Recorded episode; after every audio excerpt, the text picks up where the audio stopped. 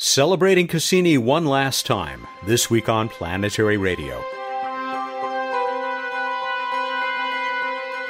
Welcome. I'm Matt Kaplan of the Planetary Society with more of the human adventure across our solar system and beyond.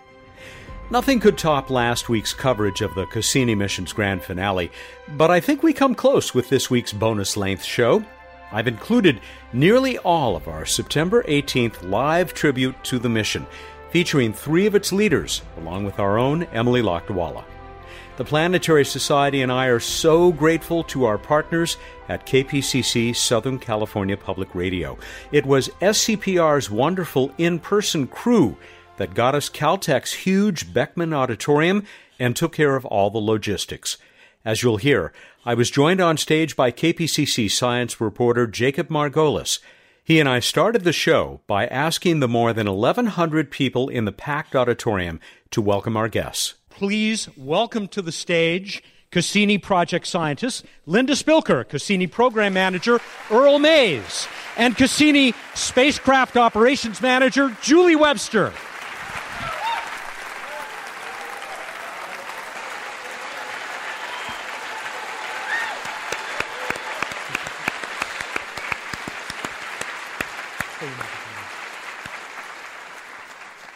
There is one more person joining us, my Planetary Society colleague, senior editor Emily Lakdawalla. She's here in part to represent the scores of citizen scientists who have contributed to this mission. Emily Lakdawalla.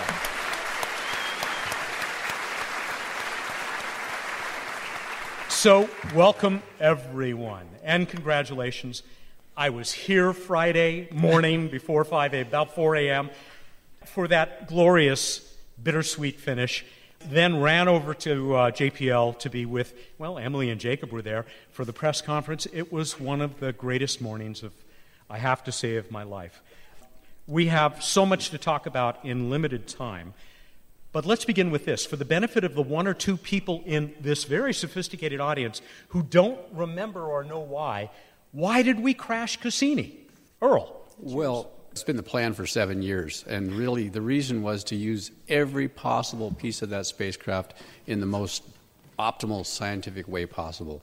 We couldn't leave Cassini floating around derelict around Saturn. It is, because of the potential prebiotic nature of both Titan and Enceladus, particularly Enceladus, we couldn't contaminate it. So we had to put the spacecraft away. The idea was to use all the fuel and go out in a blaze of glory, getting Saturn science for the very last second.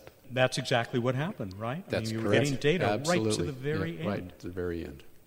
All of you, all three of you, have been with this mission for so many years. Linda, for you, what, almost 30 years? Almost 30 years, almost a whole Saturn year.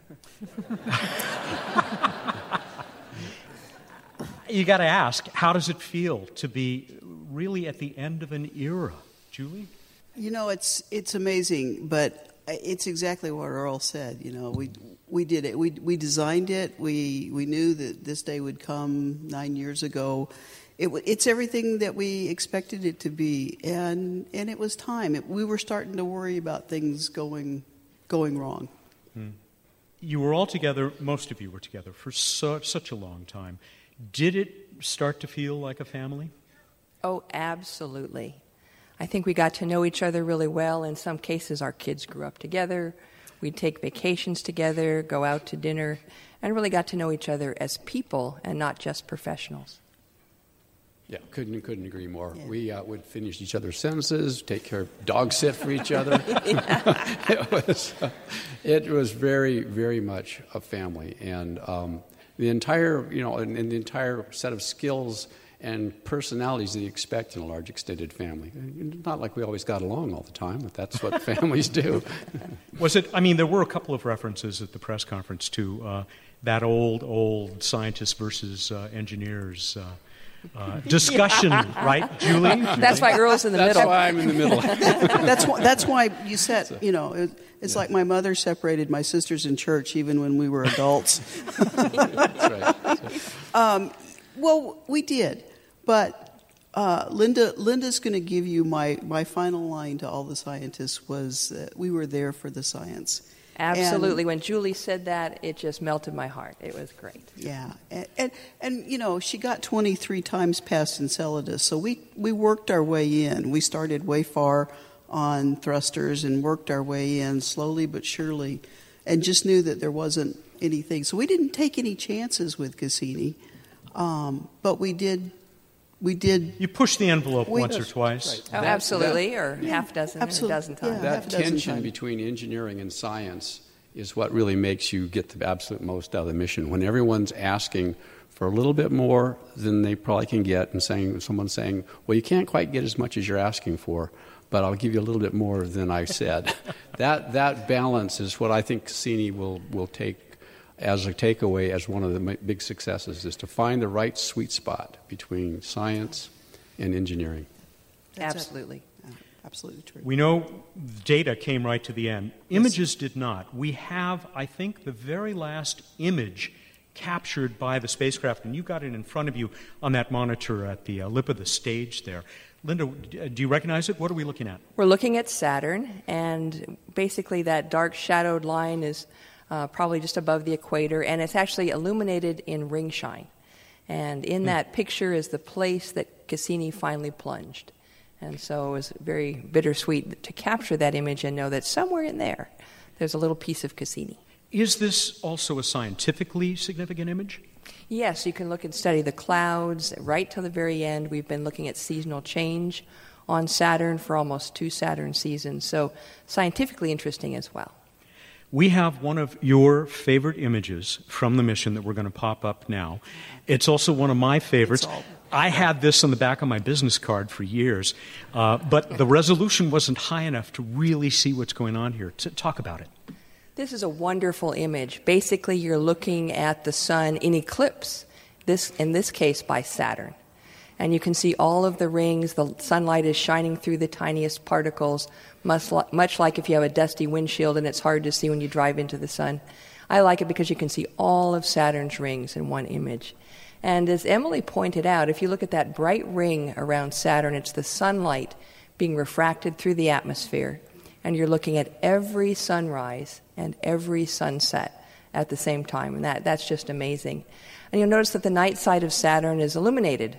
That light from the rings is actually falling on the night side and is brightening it. And if you look very carefully, there are 3 other planets. So this is the Saturn view of the Earth and Moon system, and also Venus and Mars. What was really special about this opportunity is that we reached out to the public and said, okay, there'll be a 20-minute window. This was in July, I think, 2013. A 20-minute window, go out, wave at Saturn. And we have pictures. Here you go. Here is everybody at JPL. I love the hula hoop crowd for the ring tribute, of course. It was so wonderful. And then we asked people, send us your selfies, because you're going to be kind of small. The Earth's only like maybe a pixel or 2 across. So we took all of these selfies and put them together and recreated that mosaic that you just saw. And so we have.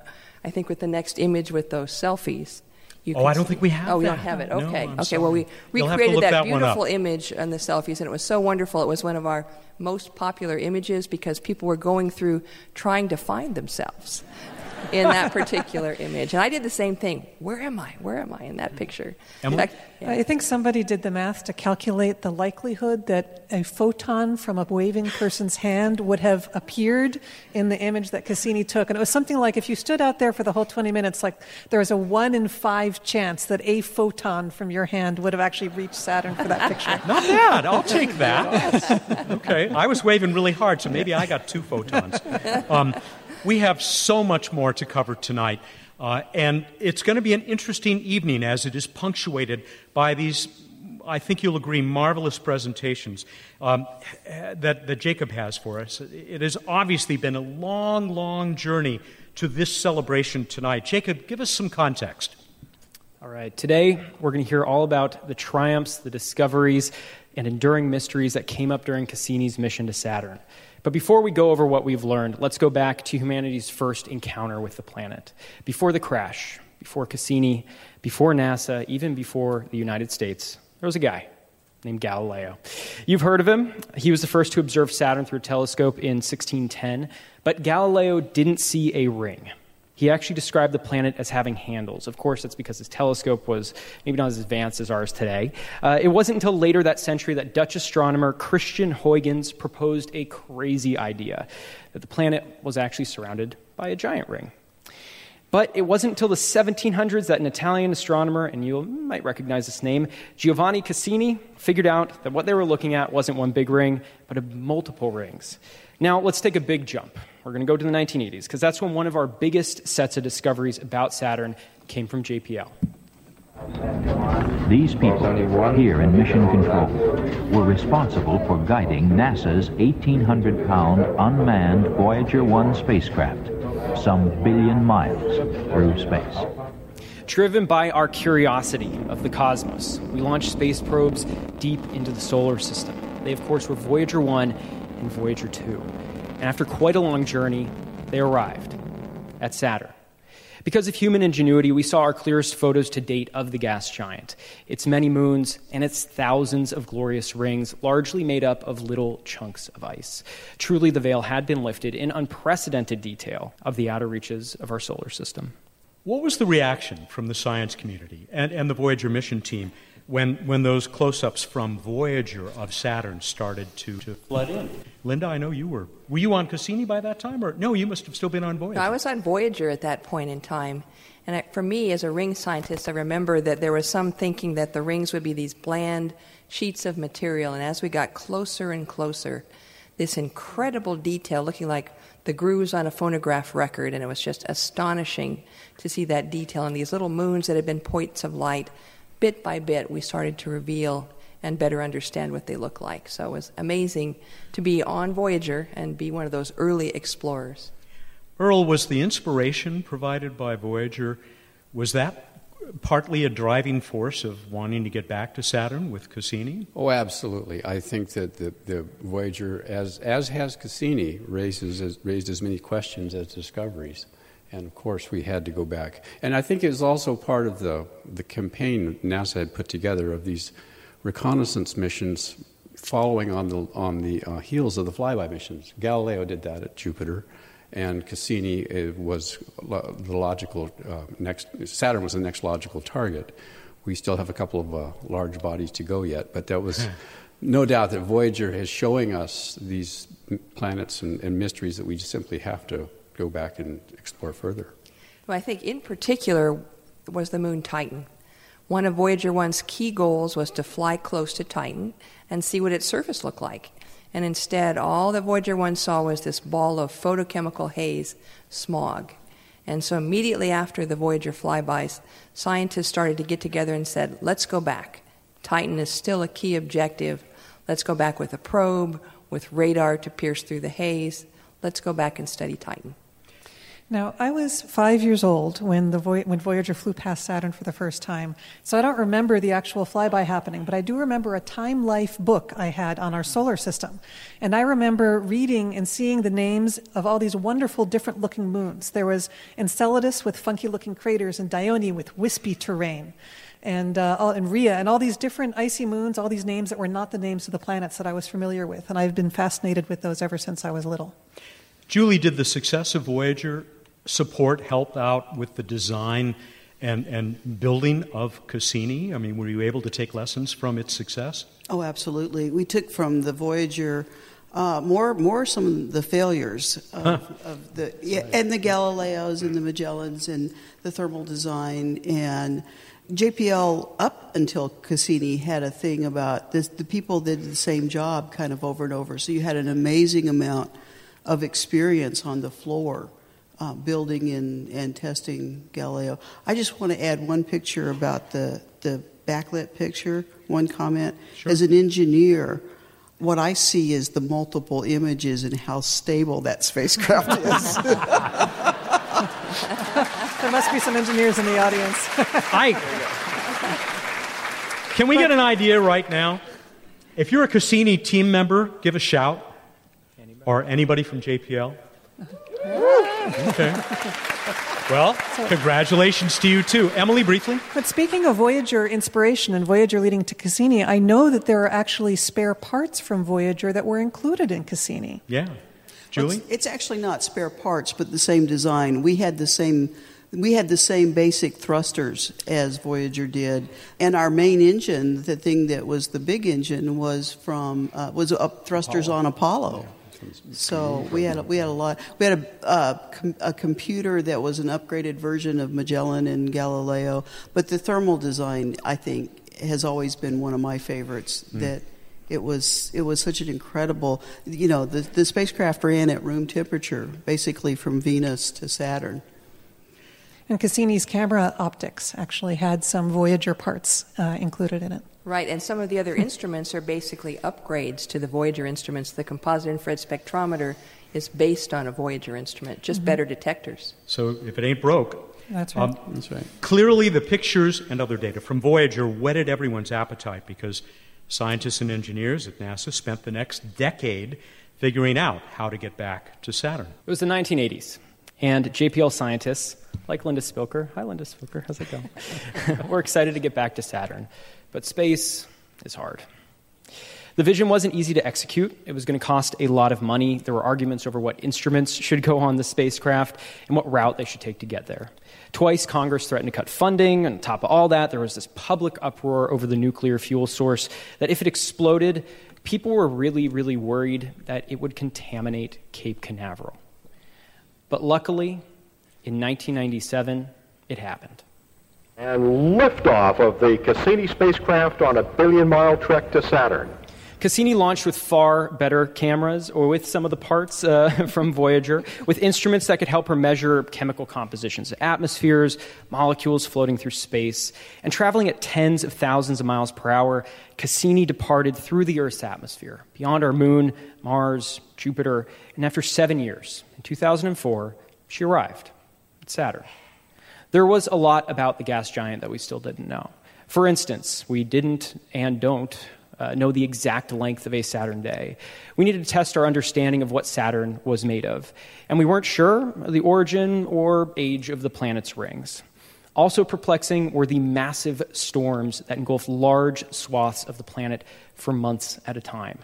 Oh, and I mean, let's talk about this giant stormy hexagon on the North Pole, because I'm not sure how weather can have six-sided geometry, but, with a hurricane eye at the center, which is really nuts, the more data scientists sifted through and the more Cassini circled the planet, even more questions everyone had. And there was a long way to go to better understand the basics of Saturn, even though we've been looking at it for more than 400 years.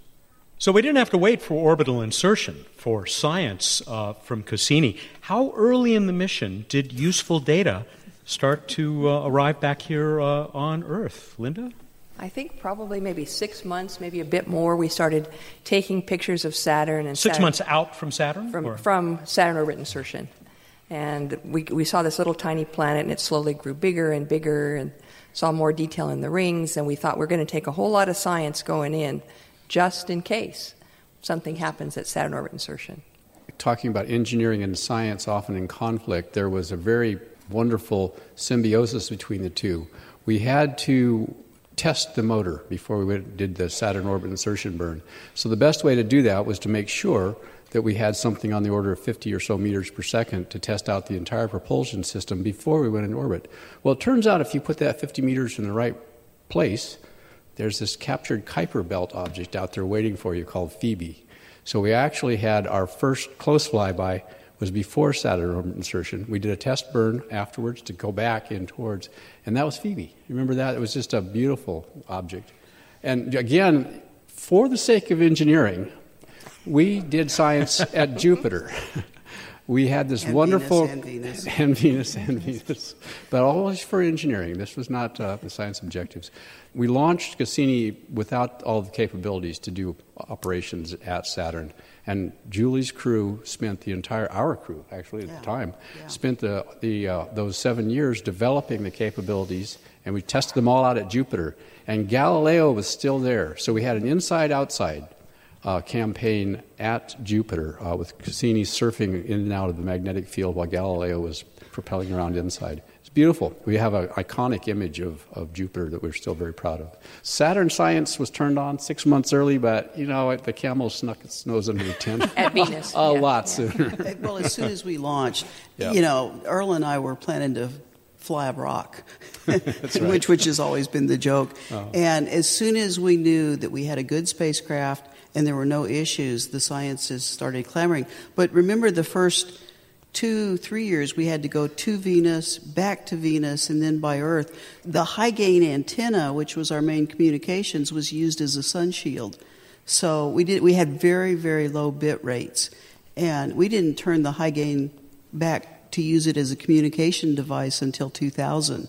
Did you have to use, because of that huge high-gain antenna, did you, using it as a heat shield, did you have to, as you navigated, take that into account with the solar wind and just the light of the sun? It all had to be considered, right? Absolutely. Oh, absolutely. Yep. Yeah. Yep. And the heat from the RTGs and the solar pressure and the pressure. The mag boom wasn't out until after we went past Earth, but yeah, all of that had to be taken into account. And the navigators were saying, "You move Cassini, you move Cassini." It was like I didn't, but yeah, all of that was, and it was well modeled. It was an amazing modeling. Got some amazing navigators that you work with there at JPL. Really bright people. So, as we're approaching Saturn, how did it feel to see that planet growing in the sky, Linda? It's tremendous for me to see it. You know, having worked on Voyager in the 1980s, and then all the way to 2004 to be back. And looking at Saturn and the rings and just the promise of what was there. I mean, we just had a 4-year prime mission, but we had packed it full of incredible science observations. I remember the tension in the room on that July day, 2004, as we were waiting with you to see if things were going to happen right.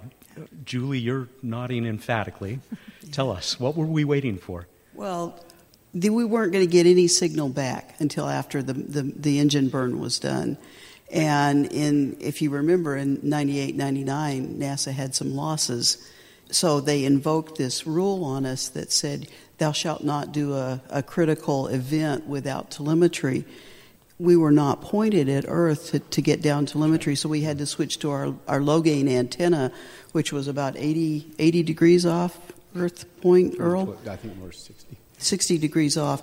And so the radio science team came in and said, we can pick this signal up 10 dB out of above the noise floor, and we'll find it for you, and we'll track the Doppler and be able to say that you got into orbit. So the Doppler, which indicated the change in velocity when the engine came on, right? Yeah, we changed the velocity by roughly 630 meters per second. That's a lot. It was the biggest. It was a 96-minute burn, so it was a big burn. If those guys hadn't figured that out, we would have been out about another 120 kilos of fuel.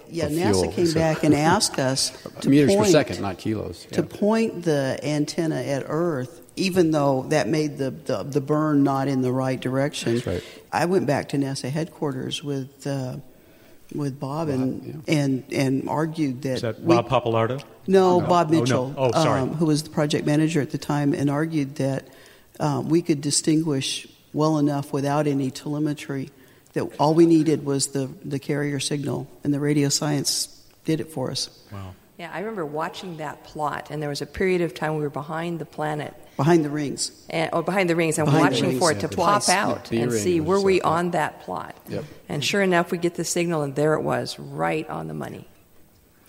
Cassini settles into its new home, orbiting the planet. We're going to get to the moons and other stuff pretty soon.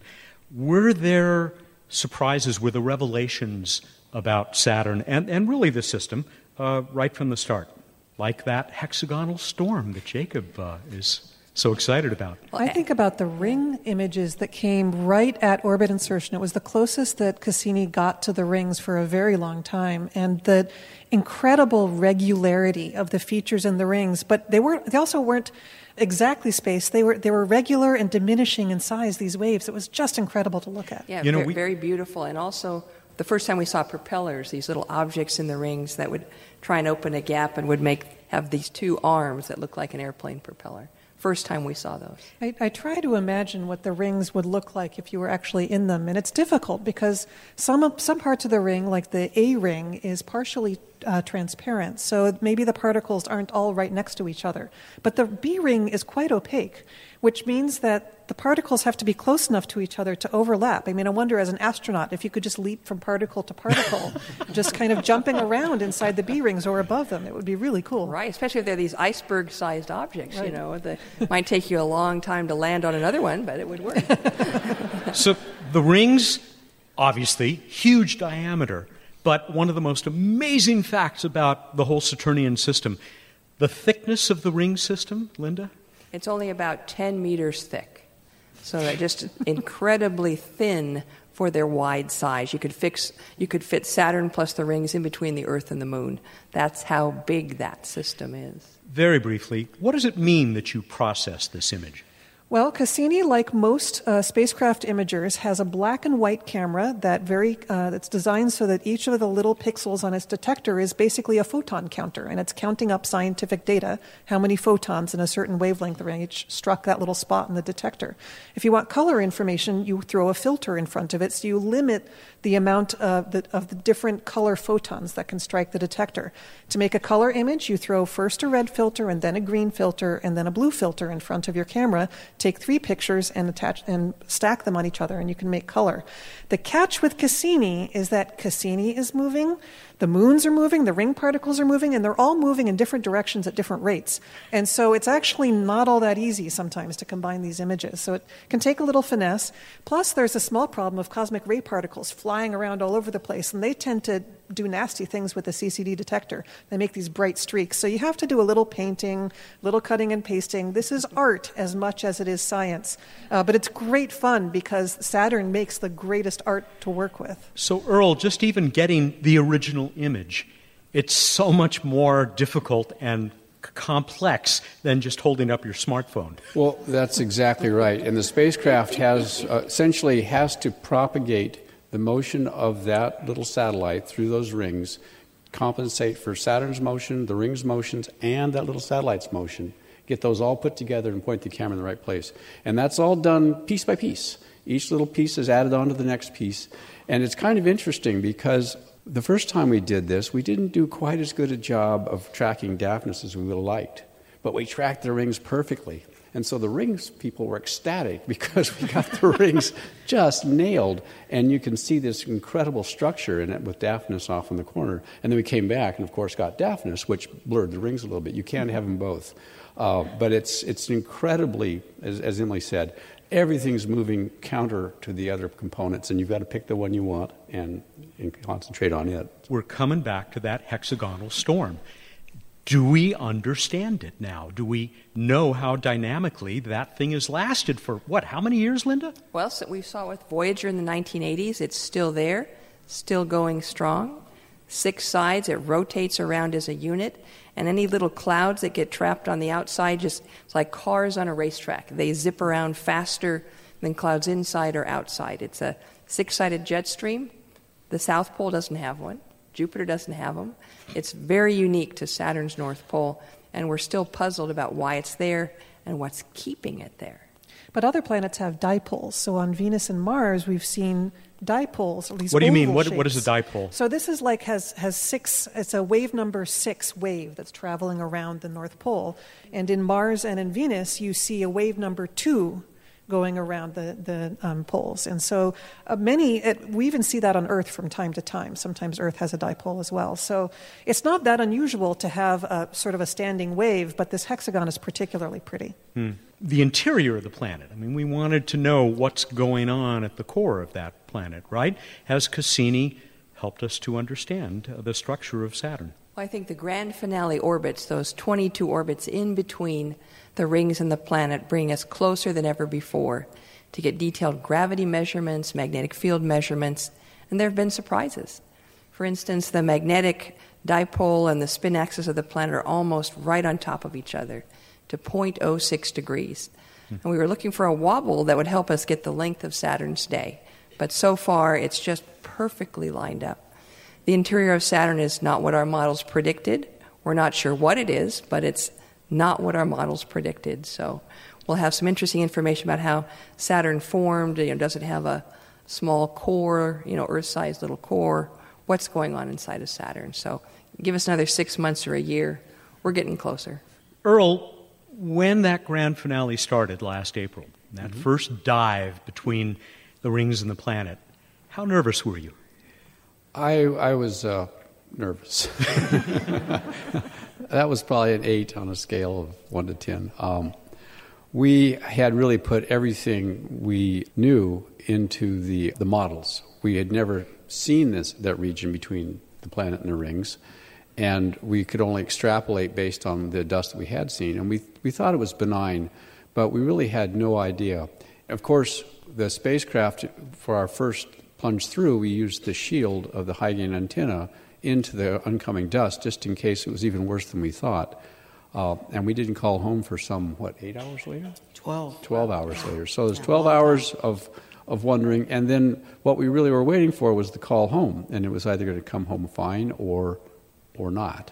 And I was very apprehensive because we'd staked everything on this being a clear passage. In hindsight, we were as wrong as we possibly could have been. Not only was it not dusty, not too dusty. It wasn't dusty at all. All the dust had been eroded down to nanoparticles. So we were able, to, at that point, to completely retire any contingency plans we had about using the high-gain antenna as a shield. And my relief was, I think, very palpable. But Julie, you did get pinged by a few of those nanoparticles, right? No. Oh, you did. The radio and plasma wave, the one that has the 3 antennas, which would go if it felt a particle, they got nothing.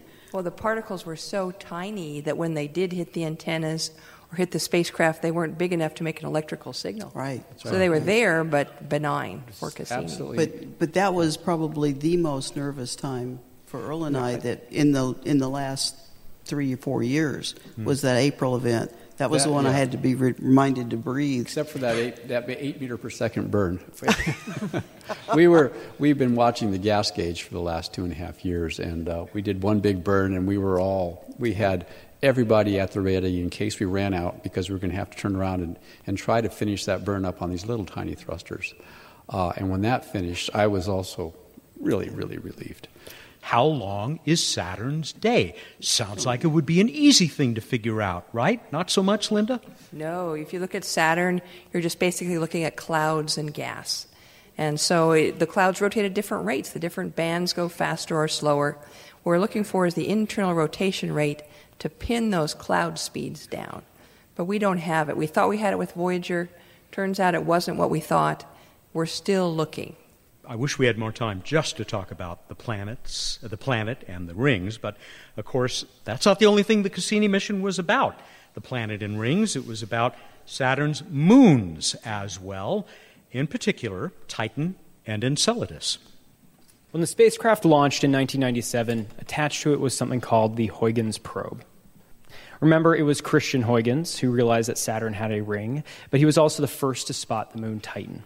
Titan, by the way, is the second largest moon in our solar system, 50% larger than our own. And lingering questions, as you heard from the panel, about Titan from the Voyager mission was a major reason why we sent Cassini back. The goal of the Huygens probe was actually to land it on Titan's surface to find out what was going on there. But that's hard to do when you haven't seen the surface before. See, Titan, as we also heard about, and as you can see, is covered in a hazy orange atmosphere. It's made up mostly of nitrogen and methane. So scientists didn't know if they were going to land this billion-dollar probe on a mountain in the middle of a mudflat or in an ocean. And they didn't know if it was going to sink, crash, or land safely. So for a bit, the team watched Titan from above. And in the winter of 2004, they went for it. Cassini and Huygens, who had spent 7 long years together adventuring through space on a grand quest, had to say goodbye. They gave each other one last look, one last long embrace, and detached. Huygens' descent to Saturn, to Titan, had begun. Into the orange haze, taking pictures, analyzing the atmosphere and the surface below, reaching out to Cassini with crucial pieces of data she was gathering on her way down. And what she saw was magnificent, a landscape nearly a billion miles away, that looked a lot like Earth. It had rivers, had lakes, and mountains, but this is space. Things are crazy. Those rivers were made of methane and ethane, and the mountains were made of ice. Huygens' parachute deployed, and she drifted down, landing safely on a mudflat. All told, Huygens transmitted data back to Cassini for about 4 hours or so. After that, Cassini's friend was gone forever, stranded on Titan. But we learned a lot about one of the most mysterious moons in our solar system, including the fact that it might contain the precursors to life. So with any luck, maybe someday there'll be a little fence around Huygens sitting on the surface. For it'll be a photo stop on the Titan tour. Earl and Julie, engineers, how impressed are you that the European Space Agency was able to build a probe, a craft that could do this? Are you going to tell the story, or am I? Go for it. Oh, goody. They built a great spacecraft. They built a great probe, but they forgot to put Doppler correction in at the bit level. Cassini and our navigation team took the first 2 orbits of Saturn, made it into 3 orbits, so Titan 1 and 2 became Titan ABC. So we changed the way we flew by Titan so that we could get the signal back clearly. And we started looking at that in 2000, and it took us 2 years to actually figure it out, figure out the trajectory, change it, and then do all of the course corrections along the way. So I wasn't seeing the pictures. I was seeing the downstairs in a basement of an ITL testing sequences. So was there ever a chance that you were not going to get the data back from Huygens? Absolutely. There's a great story of human persistence here. We launched thinking that we'd done all the appropriate testing on the ground and that Huygens didn't need to be tested again. But there was an engineer from on the European side that absolutely insisted, against great resistance from his management, both personal and professional, that we would actually test it in flight. And so he brought the equipment to the Goldstone tracking station. We made Goldstone look like a descending probe, and we tracked it with Cassini, which is exactly how the data was supposed to do. Cassini tracked and recorded the data from the probe. It didn't go directly to the Earth. We looked at the data, and they said, "We had a great test. We'll get back to you."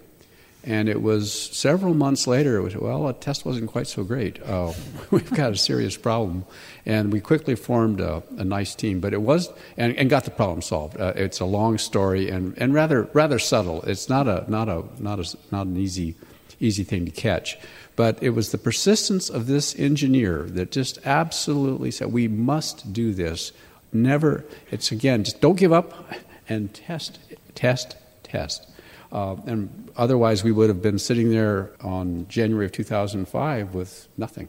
So. He sat in the base of one of the Goldstone antennas and hooked up his computer. So it was one Goldstone engineer and Boris hooked it up and sent bits.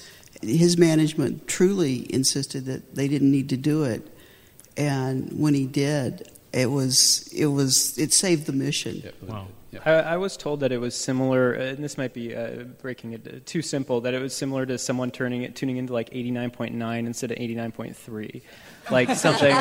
Is that a little too simple? Just to pick some frequencies randomly. That's what I heard from a scientist, a real life scientist. Huge mistake, obviously, if they hadn't fixed that. I don't know.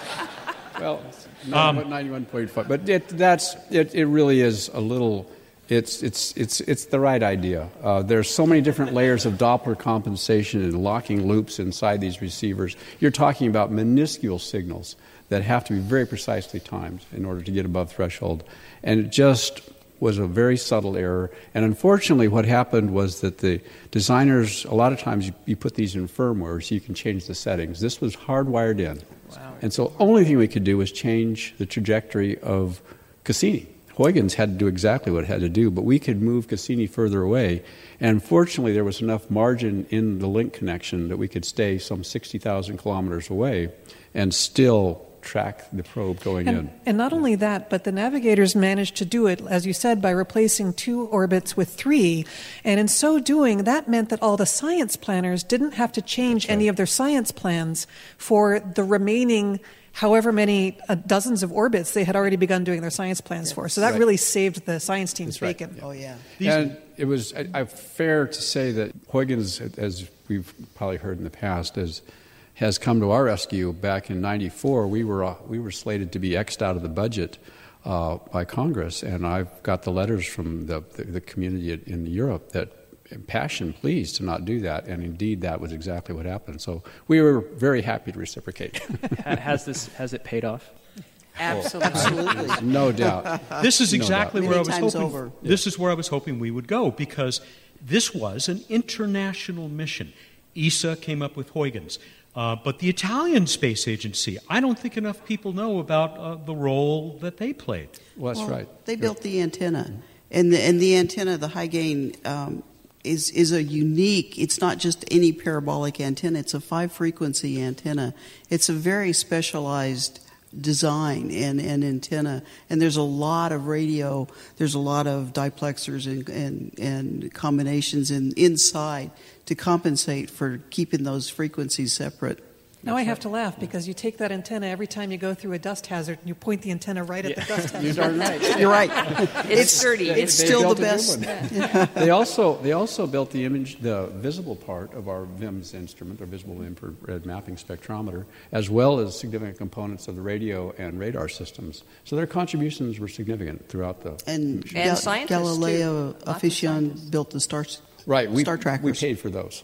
Those were not Aussie contributions. We actually paid for them. But yeah, they're Italian components other than their contributions that were part of just the international components of the spacecraft. Hmm. How did having both of these result in better science? Well, Huygens provided ground truth. We knew what the landscape was, the composition of the gases coming out of the surface. So we had one point on the surface we knew very well.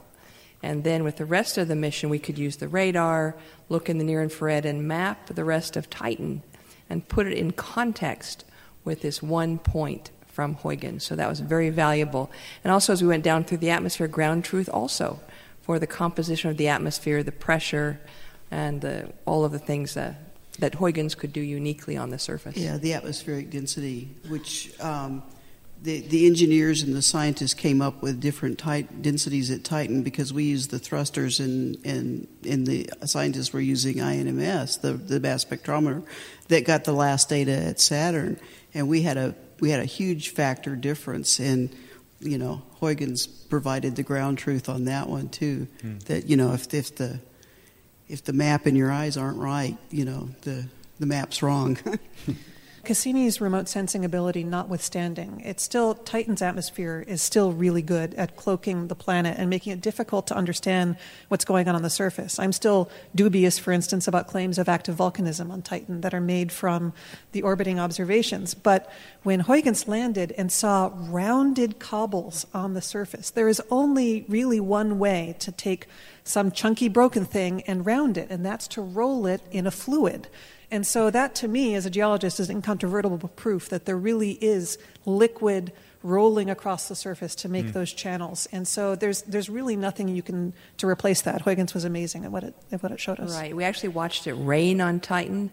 Parts of the surface darkened. You can imagine like a desert thunderstorm. And then slowly that surface dried up, seeing lots of clouds and weather. And what was really nice in the beginning, the North Pole, there was like a lot of clouds and very thick covering. And then as the seasons changed and the sun came up, it's like those clouds kind of parted, and we've gotten really wonderful views of these large lakes and seas at the North Pole, sort of rimmed with some kind of interesting material.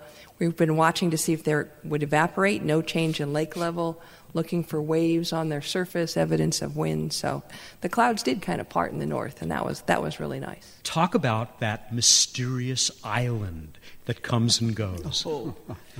We call it the Magic Island.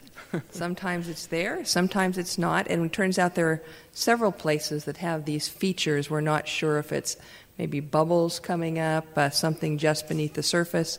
We just see it in radar. But they tend to come and go, and we keep looking, and and haven't exactly figured out what they might be. I like the person who told me, oh, they're cryo whales.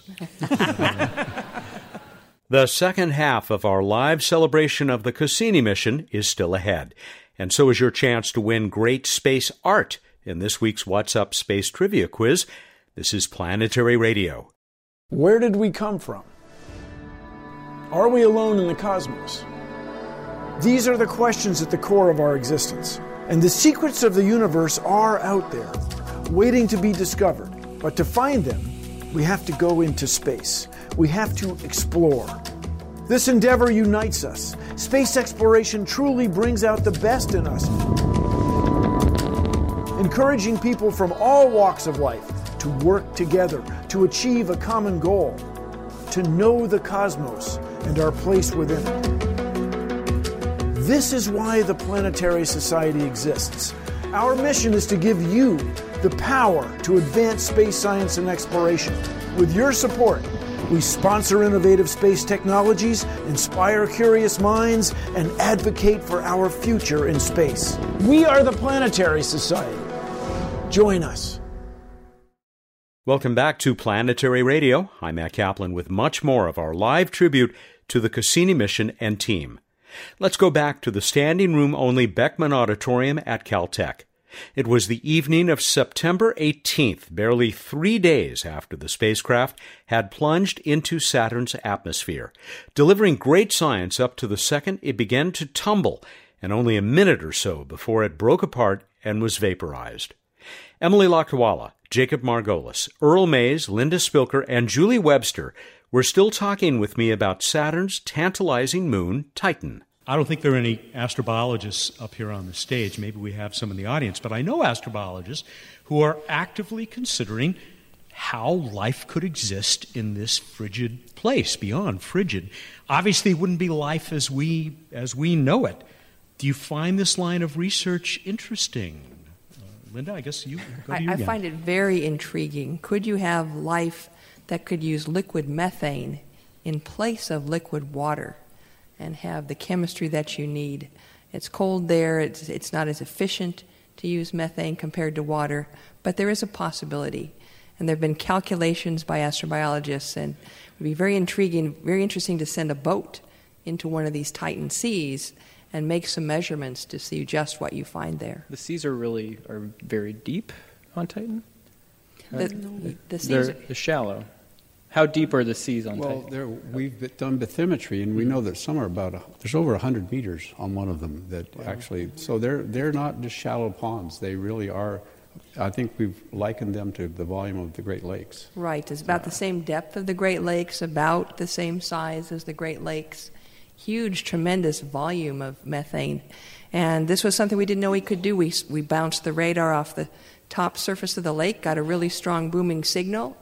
And actually this young person who had worked on some other data looked at it and said, look, there's a second signal. I think it's bouncing off the bottom. And sure enough, we could then map the bottom of the lake and see how deep it was and how much methane was inside.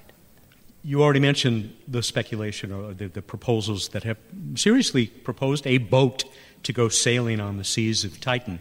I got a great T-shirt that says Surf Titan. But there are other proposals as well. Earl, what would you like to see go back to Titan? Well, I think the boat is clearly one, but I think the edges of those lakes is where I would want to see something going on, something that could... I have no background in astrobiology, so I'm free to speculate wildly without any repudiation of my professional career.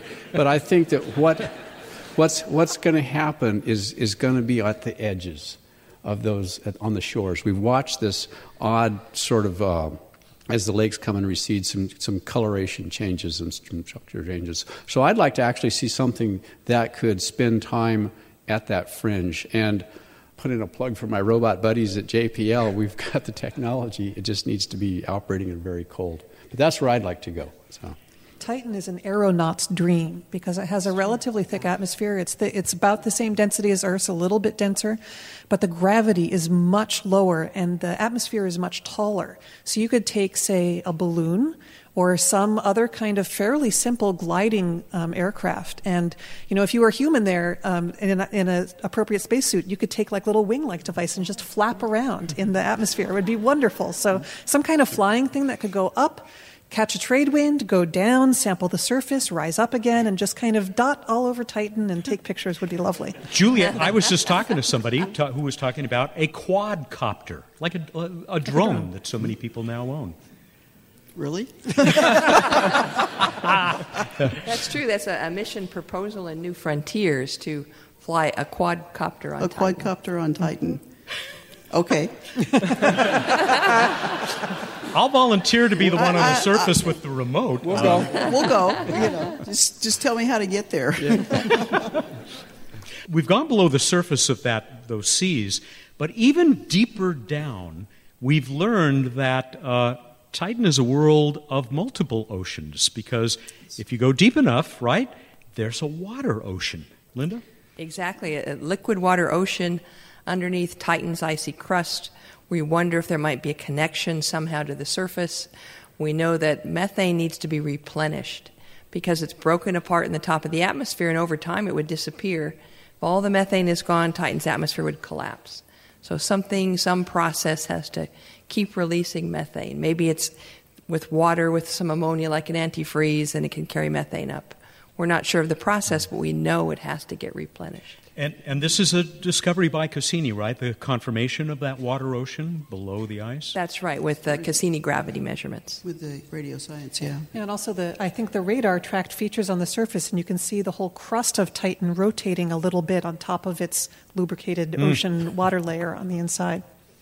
It turns out that Titan isn't the only moon of Saturn, hiding a warm and inviting ocean that might be able to support life. Jacob? It's not all about Titan. There's also Enceladus. It's a much smaller moon right in the middle of Saturn's E-ring. But what you really need to know is that it's actually a perfect little snowball floating through the cosmos. Titan was weird in how Earth-like it was, but Enceladus was weirder. See, when it was initially spotted in the 1980s or so, scientists were able to figure out that it's always covered in a fresh coat of snow. Like powder, stuff you could ski on at Big Bear, not during a drought year. But there is no atmosphere, there are no clouds, there's no snowstorms around the moon, yet there's always this fresh powder. So the question was why? Well, Cassini went for a trip to try to figure it out. Passing by Saturn, it eventually arrived at Enceladus. And when it got there, it spotted something unexpected and magnificent. Giant geysers of water shooting out of the snow and ice, 50 miles into space at supersonic speeds. Cassini was able to actually taste some of the mist, and it turns out that it was really salty. It was actually salt water shooting out from this moon a billion miles away. Scientists used that data and other measurements to figure out that there's likely a global ocean beneath the crust. And there's a giant heat signature on the South Pole, which is actually boiling water, pushing it up through the ice and into space. All told, they spotted 101 geysers, and Cassini made another miraculous discovery. Because beneath all the ice, there's possibility that the snow-white moon could be harboring life. Before we go on, haven't these little multimedia segments been terrific? I want to thank Jacob for presenting these. Thank you, Matt. Thank you. Okay, here's another image that Emily has provided. It is another gorgeous one of those geysers spewing out of those so-called tiger stripes. Emily, did you have to work to get these to stand out? You know, Cassini has amazing cameras, and they're much more sensitive than the cameras that you and I have. So when a lot of what you're seeing here is really very faint light. But then Enceladus is a very bright surface. Like Jacob said, it's very snowy, and so it tends to reflect light very brightly. So you have to work to kind of combine images, parts with different exposure levels in order to make the geysers pop out and see all the detail in them while also being able to see detail in the surface. Matt's giving me credit for processing these, but I have to give credit right back to the Cassini imaging team and to the navigators and to the engineers who built such an incredibly stable spacecraft. The images are so crisp. All I see is seven target Enceladus. Say that again, Julie. All I see is seven target Enceladus, comma offset. You know, but it's the stability of the platform itself and the spacecraft that allows you to build these kinds of images and take them over and over. Take long exposures. Pull out that subtle detail. And it was easier, right, Earl, with Voyager, because Voyager had a little movable camera platform. You had to move the whole spacecraft. Right. Well, there are two sides to all those stories, and one of, as Julie has alluded, is that when you bolt your Hasselblad onto a brick and don't move it, it is incredibly stable. We had an early experience with the spacecraft. It was so stable that we actually burned out a pixel on one instrument because it had the star right on that pixel for 20 minutes. But once we figure that out, it's phenomenal. Now, of course, the downside to that is that when imaging wants to go to Enceladus, so does everybody else. Come back to the team's ability to collaborate and share. We got the best of both worlds. Yeah, I think what Julie's alluding to is originally, before Cassini was descoped, we had a scan platform on one side, a turntable on the other for the fields and particles, a movable radar antenna, and it was really an incredible machine. So you could do a little of everything, every flyby. And with the descopes, the scan platform disappeared, the turntable disappeared, the extra antenna disappeared, and you now had this lean, mean machine, but a very stable platform for pointing. And you would have had only half the number of instruments because you still had the same amount of power. Mm. So I think, given 13 years and a chance to spend the time that you needed, then we got back the science we had lost by taking these off. We had a wonderful, very capable scan platforms pointing in all directions on paper. But the reality of that system never really sunk in, as both being operable and implementable. And I think reality set in, and we got a good one. I think reality really did set in, because that we would have been out of fuel a long time ago. Right. So I really think that. And some of these incredibly subtle images, you know, when you've got a scan platform, there's always motion compensation and so many different noise factors that have to be in that we've been shed of. And that's, I think, given us a tremendous insight. There's some observations, I won't get into them, about Enceladus's nutation that I'm not sure we would have been able to do with the scan platform. Mm. Right, and it took 10 years of observations to look for this slight wobble that led to the fact the ocean was global and not just at the South Pole. You mean of Enceladus? Of Enceladus. Yeah, 10 years of observations. Emily? I think it's worth, with these images are so kind of otherworldly and cosmic that I think it's worth taking a moment to try to imagine yourself on the surface, what you would see. And you can see the geysers against the blackness of space, but if you follow the line, you can see them go onto the night side of the planet. And so if you were standing there on the night side of Enceladus and looking up, you would not be able to see the geyser in front of you on the ground because it would be dark, it's night. But you would be looking up into the sky, and at some point, the sunlight would be coming across and lighting up the geyser way up above your head. Right. Yeah. And so that would be pretty cool, too. Quite a light show. Yeah. Linda, why only the South Pole? Why coming from these tiger stripes? That's a good question. We think that had the geysers, these fractures, started any place else, it would naturally move toward one pole or the other. But why just the South Pole and not the North Pole? We're not exactly sure, although we know the crust is thicker over the north, and maybe it's too thick for this water to get through from the ocean. So one hypothesis is that if you look at Enceladus's next-door neighbor, Mimas, it's a similar-sized world with an enormous crater on it. And perhaps Enceladus received a big whack. Actually, every single one of Saturn's satellites, icy ones that you look like, has a great big crater on it. Enceladus doesn't. And maybe it got a big whack at some spot on its surface that got this kind of runaway process of melting an ocean and everything going. And over time, the entire crust of Enceladus rotated to place it at the South Pole because of Enceladus's spin. It's quite a story. Why the hot spot, though? What is the mechanism behind that? Well, we think that the reason Enceladus has the ocean is that it's in a resonance with Dione. It makes its orbit slightly elliptical, egg-shaped, that allows Saturn to sort of be squeezing on it, like you'd squeeze a ball, and that heat energy then keeps the ocean liquid. But why not Mimas? I mean, that's another puzzle. Why not Mimas? Mm. Jacob mentioned that by flying through the plumes, Cassini was able to taste them. Mm-hmm. How? What instruments? Well, there are two instruments that are able to actually analyze the particles in situ. One is the ion and neutral mass spectrometer that can break them apart by their molecular components, and also our cosmic dust analyzer has the ability to do some chemistry on these on the components. They can't do chemical experiments; they can only break them apart and decide what they're made of. And both of those we have used to advantage on Enceladus by flying through the plumes themselves. We've been closer to Enceladus, but I think it was 2015 did it? We were actually closer, but we were closer. Yeah, but we actually went through the plumes. Yeah, and that was a bit of a dramatic moment. One of the videos you showed actually showed some kind of snowflakes hitting on the windshield. That may have been a little bit of artistic license.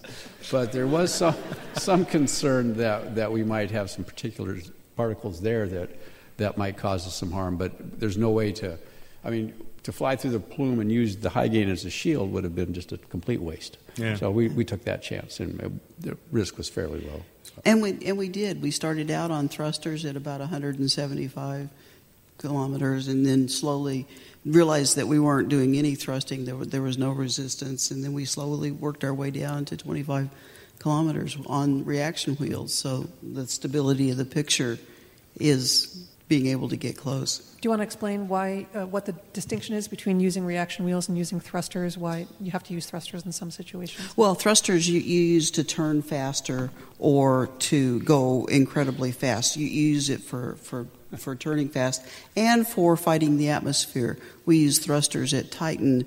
When we go below about 1,300 kilometers, we fight the atmosphere with the thrusters.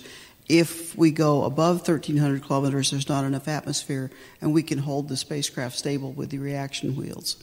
I have to pile on to that incredibly fast comment. Watching Cassini turns is like watching the hour hand of a clock.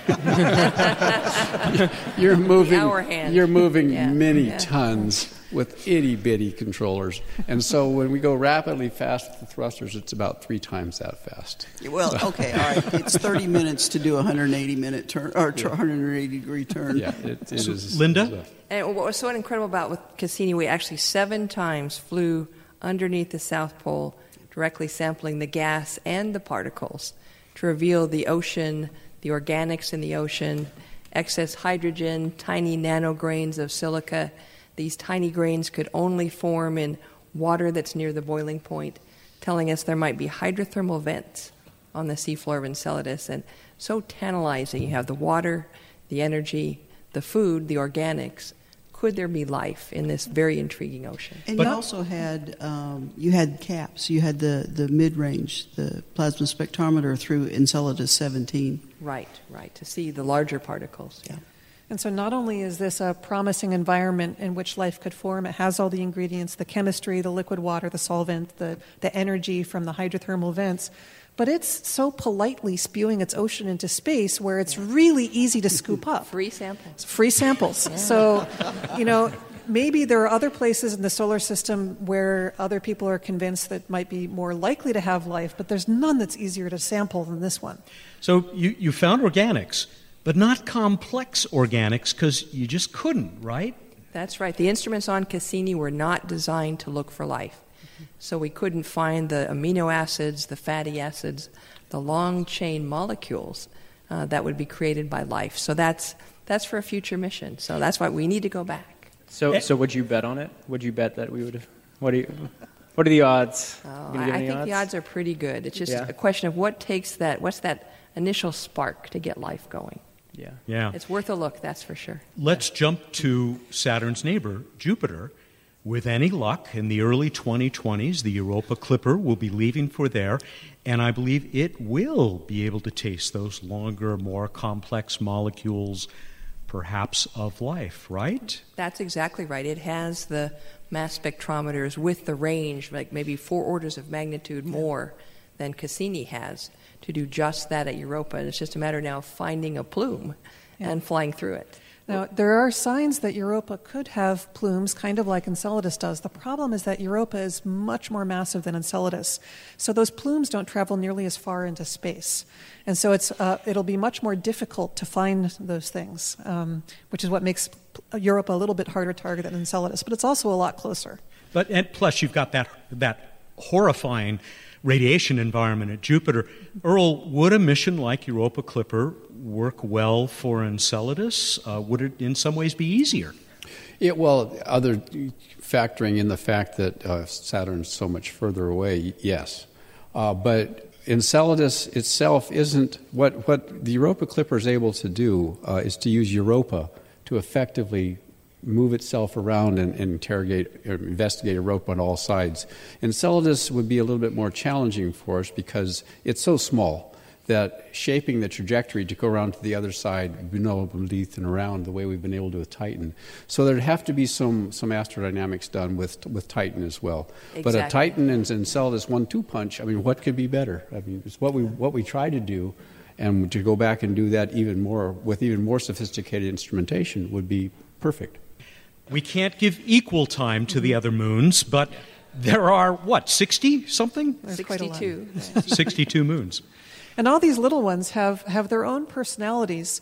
But I think one of the things that we learned from Cassini is how connected the entire system is. I mean, all these mid-sized icy moons, Tethys and Dione and Rhea, their surfaces are painted with ring material that's been accelerated in the magnetic field and implanted, I think, correct me if I'm wrong, on the back sides. That's right. Of for these the moons. Ones, that's yeah. Right. So it's all, you know, they're individual worlds with their own histories, but they're all connected to each other in this right. system. Through the E-ring, through the material from Enceladus that spreads out through the system and coats the far sides, the back sides of these moons. So how much of the E-ring is Enceladus responsible for? Enceladus makes the entire E-ring. It's thickest at the Enceladus orbit, but it spreads all the way into the rings of Saturn and all the way out to the orbit of Titan, a very water-rich, E-ring-rich system. Where can people go to find more, many, many more images like the ones we've been looking at tonight? Well, Emily? I'm glad you asked, Matt. Well, you can go to the Planetary Society's website at planetary.org. Follow the links to the multimedia and the Bruce Murray Space Image Library, named for one of the founders of the Planetary Society. One of the things that I do at the Society is I try to corral images that have been processed by this huge international community of people who are thrilled and excited about images from Cassini and all of our beloved space robots. And you really can't find a larger collection of those things anywhere. I'm very proud of it. It's far from just me. There are so many other people who are much better at this than I am and produce amazing pictures. And it's not that the scientists can't produce these things. They certainly can. Just that when science process images, they're usually trying to increase the contrast, trying to look for subtle features, trying to understand, of course, the science that's in the picture. But the amateurs and the enthusiasts, they're trying to answer the question, what would it look like if I was there? And so you get these unearthly and yet still familiar images that would look like they would appear to your own eyes, and it's just incredible. Do any of you in the purple shirts want to get equal time for a JPL site? Well, I do want to just follow. I couldn't agree more with Emily. The amateurs and semi-professionals that have been processing the data from Cassini have done a phenomenal job, and we do share some of those on our website, saturn.jpl.nasa.gov. Again, all the raw images are there in their very raw form, as well as some of the science-enhanced images. And we also have given some form to the amateur images because they really are spectacular. And the patience and precision that Emily and others have put on these images are just, I think, spectacular. So both places. Right. In fact, Emily was one of the first to put out Enceladus setting behind Saturn. She very quickly got those raw images, put them together into a wonderful movie, and I think beat anybody else out there. I'm not the best, but I'm the fastest.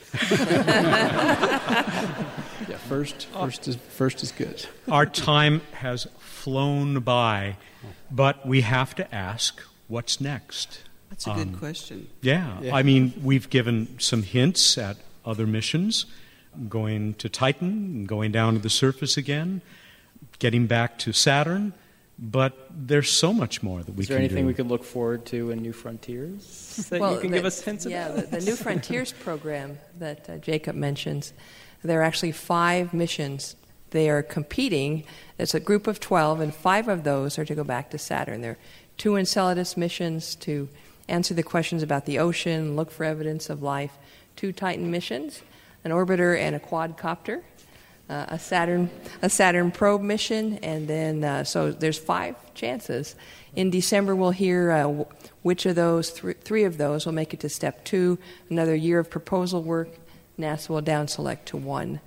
And there's also other ideas out there for joint missions with the Europeans. Maybe we could do a Saturn probe mission with the Europeans, where maybe we build the probe and they build the orbiter, for instance, or the spacecraft that carries the probe, or how about Cassini 2 and 3 to go to Uranus and Neptune? So I think there's a lot of potential, but it might be decades in the future, though, until we get back. I think this is the part of the show where I need to stand up for the underrepresented planets. I would like to see New Frontiers go to Venus, finally, because Venus is so neglected. But there are such wonderful targets at Titan and Enceladus. And I also think that we need to keep in mind that Uranus and Neptune are both going through their equinoxes toward the end of the 2040s. And that's a period when you actually get to see both poles of all the planets and their moons. And so I'm hoping that we can plan in the long term and get perhaps a pair of spacecraft, identical spacecraft that would be out there exploring both of those distant worlds. And they're very different worlds, these ice giants from the gas giants that we've been looking at with Jupiter and Saturn. And yet they're very similar in size, at least, to the majority of the worlds that we've been discovering orbiting other stars with all of our exoplanetary missions. So look a close look at Uranus and Neptune. You're looking actually at thousands of planets. That's right. Millions maybe across our across the Milky Way galaxy. Yep. Earl, what would you like to see happen next? We'll stick to the outer solar system. Stick with the plan. As wonderful as Cassini has been at Saturn, I think that we need to keep going. Voyager has shown us, has teased us with Uranus and Neptune. They're long missions, but we have the capability, both in propulsion and in the instrumentation, to get there in our lifetime still. I'm probably going to be on the couch watching TV, but I would like to see us continue to keep that going. There's a strategic view of exploring our system, and at the same time we want to be tactical and use some of these smaller missions to go back and look at Enceladus and Titan, but not lose sight of the big picture. Julie, where do you want to go? Well, I'm with Emily. I kind of, my first spacecraft was Magellan. At Venus. So I would like to go back to Venus. I at one time in 1991, we had a better map of Venus than we did of the Earth. So maybe we did such a good job we don't have to go back. No. Nah. No, I'm really rooting for, is it Psyche? No, that one's a metal asteroid mission. That's the asteroid. The metal one? Veritas, yeah. I'm really hoping to go back to Venus. How about the three of you personally? Where do you go from here? Let's start with the engineers. Are you done, Julie? Well, Earl says I'm not. Earl thinks I owe him an engineering report. He knows what kind of writer I am.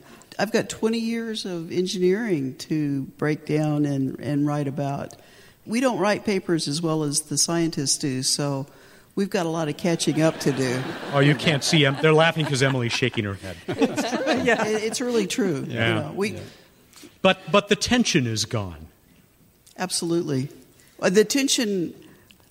We liked that. I don't want to say the thrill is gone. Yeah. So. No, we liked that tension. We liked the tension. I think a month after not being called in the middle of the night, I'll be out looking for another job. Yeah, I've got to get that report for her really fast. But I think, both of us have been pretty myopic about what's next, just trying to get this done properly. And now we make some jokes about paperwork and things like that. But I think by, after the holidays, we get ourselves documented up. I think we'll be looking around and we'll see what we find. Linda, yeah. You, speaking for you yourself and the other scientists on the mission, you're far from done. Right. We have another year's worth at least, year's worth of funding, but far longer to actually look at and try and understand all of the Cassini data, in particular the 22 orbits from the grand finale.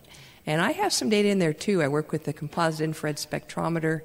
There are some beautiful ring scans, and I'm looking forward to diving into the data, looking at these things called C-ring plateaus, these thicker regions in the C-ring at greater, higher resolution than ever before. And I'm also on a proposal, one of these proposals for New Frontiers. It's called Enceladus Life Finder, or ELF, to go back to Enceladus. And so who knows? Maybe in December I'll be one of those three working on another proposal. If not, I'll root for whatever mission NASA picks. Are the citizen scientists going to keep digging through everything Absolutely. That's come back? And you know, the Cassini mission was very generous to share those raw images on the internet, but they were actually kind of a cruddy version of the data set. They were not calibrated. Right. They were squashed down with JPEG compression. It was kind of gnarly. And so now my hope is that I can encourage more of the amateurs to go into the NASA archives, use the real science quality data, because there's so much more subtle detail available in those images that anybody's been able to appreciate from the raw JPEGs. And so my goal, I think, is to encourage more people to participate in that kind of image processing. Linda, do you have an idea offhand of how many papers have been based on Cassini data and how many PhDs have been achieved? Well, we have over 3,000 science papers so far. Wow. And I'm sure in the next year and in the decades to come, there'll be far more papers and books. We've literally rewritten the books about Saturn and Titan and the rings, and probably dozens of PhD theses. I don't know the exact number. And those will continue as well with this very, very rich data set. So just as you were a fairly young scientist, a PhD when this got started, it's a good way to bring the youngins up. Oh, absolutely. I've had some wonderful postdocs that have worked with me over the years. In fact, my very first postdoc is now the project scientist for the Huygens component of the Cassini mission. I tell him, I'm so proud of you. This is great. We have sadly reached the end of the evening. I want to thank all of our guests for being here and excuse the four of you. Please help us thank Planetary Society Senior Editor Emily Lakdawalla, Cassini Mission Manager Linda Spilker, Cassini Mission Program Manager Earl Maize, and Cassini Mission Spacecraft Operations Manager, Julie Webster.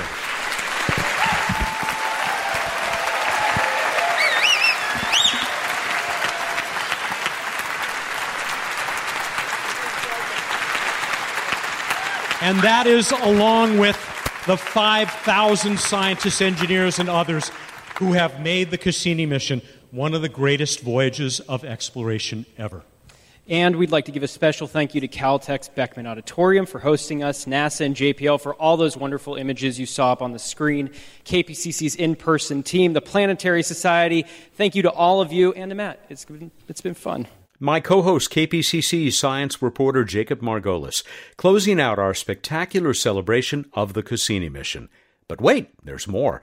We actually ended the evening with a great music video about the mission and its grand finale. You'll hear it right after our visit with Bruce. You can also see the entire evening, titled Destined to Crash, Cassini's Grand Finale, including all of the great images. We've got the link on this week's show page at planetary.org/radio. We finish up with What's Up. And that means that Dr. Bruce Betts, the Director of Science and Technology for the Planetary Society, has joined us once again. Welcome back. What's up in the night sky? The exciting thing going on is Venus and Mars in the pre-dawn. That's the pre-dawn east. Venus is the super bright object, and Mars is coming up from below it, getting closer and closer each day until they are really, really close on October 5th, and then they'll begin to separate again. We've also got Jupiter and Saturn in the evening sky. We move on to this week in space history. It was 10 years ago this week that the Dawn spacecraft launched and then went off to explore Vesta and now Ceres. Big asteroids. Yeah, big asteroids. We'll be talking to Mark Raymond. I think in 2 weeks we're going to have a conversation with the Chief Engineer and Mission Director for Dawn. It's already in the can, a little Great. Update on that mission. All right, we move on, and we've got special help, don't we? We sure do. You know, we love it when we get a little help from listeners. We do indeed. Yeah, to introduce a random space fact. This came from Jeremy Kokal. I hope I have his name pronounced. I hope I pronounced it correctly. I will mention up front that he's a big fan of yours. He took your course. Oh, cool. Actually earned a certificate in doing Bruce's periodic intro to astronomy course offered by Cal State Dominguez Hills. People can still see that, right? They can. You can find it at planetary.org/BETS class, BETTS class. In addition to being now a certificated astronomer. Well, I'm not. Yeah, sure. Jeremy. Congratulations, nonetheless. Okay. Jeremy is also the tenor in a group called the Moon Rays, which he describes as Southern California's premier doo-wop group. And these guys do a lot of top stuff, man. You know the Dapper Dans, the barbershop quartet at Disneyland? I used to love to listen to them when I worked there. They have Broadway careers, some of them. They do all kinds of stuff. They've even been on stage at Coachella. So here are the Moon Rays with their random space fact intro. We got a random space fact, random space fact, random space fact, random space fact. That was very cool. Thank you, Jeremy. Thank you, guys. That was lovely. All right, I'm not done with Cassini. The Cassini spacecraft, over its 20-year mission, traveled the equivalent of nearly 200,000 times around the Earth. Oh. Holy cow, that is impressive. You've honored the Moon Rays with a wonderful... Sorry, I guess I should have done something moon-related. I didn't connect it all together. Speaking of Cassini, we asked, on what rocket did the Cassini spacecraft launch in 1997? How'd we do? Got a huge response for this. People love Cassini, I suppose. Random.org picked longtime listener, first-time winner, if he's got this right, Kevin Nitka of Forked River, New Jersey. He says, Cassini launched on a Titan 4B Centaur on October 15th, 1997. That is correct. Kevin, congratulations. He went on to say, a truly wonderful experience from launch to end and all the Cassini gave, thanks to all who made her and kept her for all mankind. Kevin has won himself a new Chop Shop Design Planetary Radio t-shirt. You can see those at chopshopstore.com. There's a whole Planetary Society store there, sub-store, and a 200-point itelescope.net astronomy account from iTelescope, the nonprofit worldwide network of telescopes that anybody can use. 200 points is worth a couple $100 U.S. Eric Bruner of Cary, North Carolina, says that Titan was the last lunar or planetary mission to launch on one of those now-retired rockets that also put the Vikings, the Voyagers, Mars Observer, and Clementine, the mission to the moon. Those were apparently all on Titan rockets, Titan variants of Titan rockets. We had a whole bunch of people, including Pepe Smith in Hong Kong and Jordan Tickton, much closer in San Luis Obispo, who all noticed that it was a Titan that was sending a probe to Titan. How appropriate. Mel Powell of Sherman Oaks. Of course it was a Titan rocket, because it would have been darn silly to send a spacecraft to Saturn on a rocket called Ganymede. And challenging. Let's see. Eric O'Day was one of those watching the grand finale. He was at the Museum of Science, Boston, for that big finish. Said there was nary a dry eye there. And finally, this from Kay Gilbert, not our poet laureate, but Kay in Manhattan Beach. The Titan 4B is no more. Goodbye to its liquid-fueled core. The Centaur Stage 3 deployed Cassini, assuring its place in space lore. Thank you, Kay. We're ready to move on. I don't often ask for definitions, but I think this word is often misconstrued, so let's learn a little something. What is the definition of the metallicity of a star? Go to planetary.org/radio contest. Are you doing the devil's horns while you when you say metal? Maybe. All right. The story of those? It's rather fascinated, unrelated to our show. Yeah, we'll do that on our other show. You've got until Wednesday, October 4th at 8 a.m. to get us the answer to this one. We're going to give away again from Chop Shop, not the Planetary Radio t-shirt, but the just as, if not more, cooler Planetary Society shirt, the one we talked about last week, the Venn diagram of Mars and Earth that says Planetary Society at the intersection, a 200-point itelescope.net account, and then, ah, boy, these artists have waited so long for this.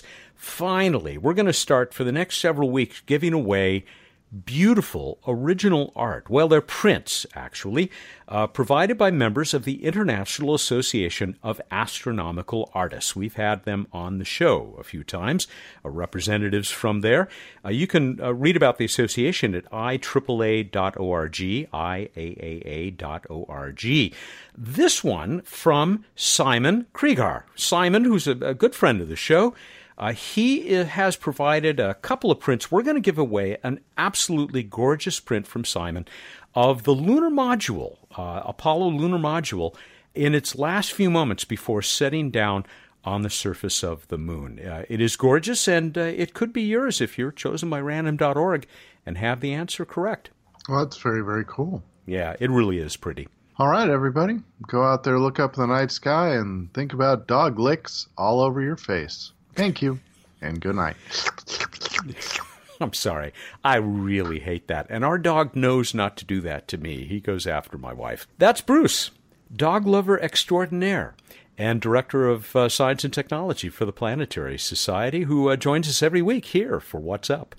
By the way, you can see lots of Simon Kregar's work at simonkriegar.com. That's SIMONKREGAR, all one word.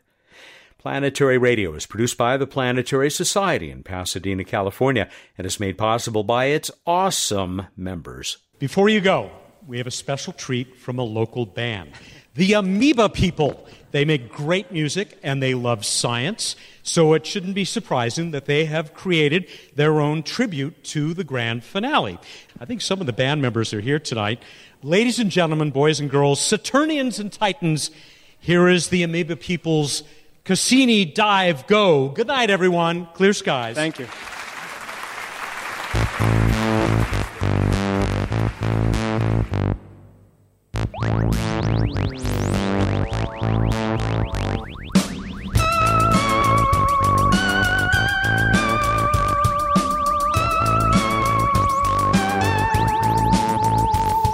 Gotta take it back to 1997 when Cassini left the Earth for good. With the one-way ticket for a 7-year journey bound for Saturn and its neighborhood. Destination, the jewel of the planets had to leave the Earth far behind. But little did they know the success of the mission would leave it in such a bind. Oh, Cassini Dive Go! Oh, Cassini Dive Go!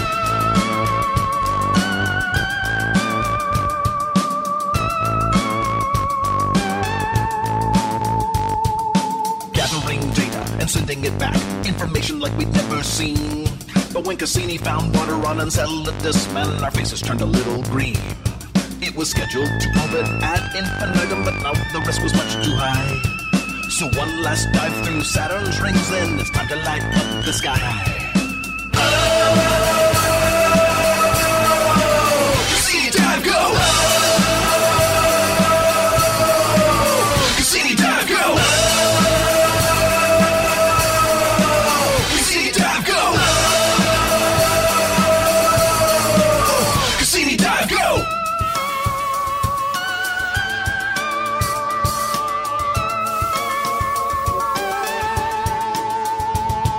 the mission's all done and the data's collected, Enceladus will need to be protected. When the mission's all done and the data's collected, Enceladus will need to be protected to avoid contamination and the risk of pollution. A grand finale is the only solution to avoid contamination and the risk of pollution. A grand finale is the only solution. Only solution. Yes. Only solution. Yes. If that's so, let's put on a good show.